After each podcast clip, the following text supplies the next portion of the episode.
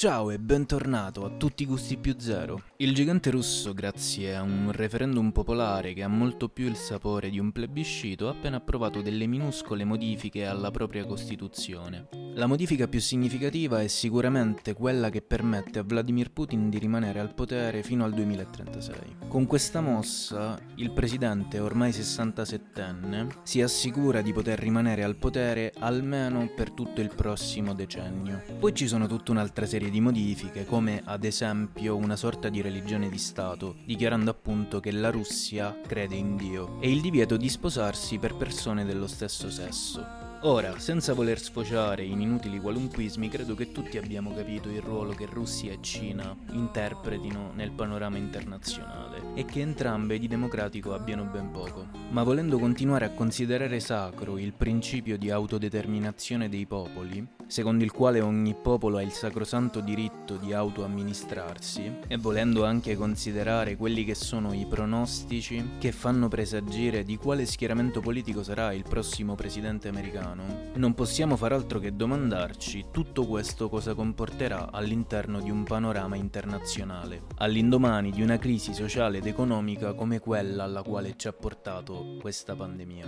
Bisogna anche mettere sul piatto della bilancia che Russia e Cina nell'ultimo periodo si sono parecchio avvicinate non solo a livello politico ma anche a livello militare e che secondo alcune indiscrezioni americane i russi finanziano i miliziani in Medio Oriente per uccidere soldati occidentali. Il popolo russo ha deciso di mettersi nelle mani di Vladimir Putin, che incarna la figura dell'uomo forte. Ma come spesso abbiamo visto nella storia, un popolo che sceglie di fare una mossa del genere è un popolo impaurito. E un popolo impaurito è un popolo estremamente pericoloso. Ma nel secolo scorso la paura era quella dello straniero, la paura di questo secolo è probabilmente l'assenza di benessere economico o sociale. E questo già ci dice molto su quelle che sono le condizioni interne della Russia, o perlomeno su come sono percepite dai russi stessi le proprie condizioni. Con la globalizzazione e l'avanzare delle tecnologie gli orizzonti si allargano sempre di più e le distanze diminuiscono. Con poche ore di aereo si raggiunge qualsiasi parte d'Europa e l'impatto con le conseguenze geopolitiche è sempre più veloce. Quindi cosa aspettarsi da quest'ultima mossa della Russia? La Cina che posizione prenderà? E l'America? Il mondo distopico di cui scriveva Orwell è pura immaginazione o ci sono delle somiglianze con il mondo che viviamo oggi?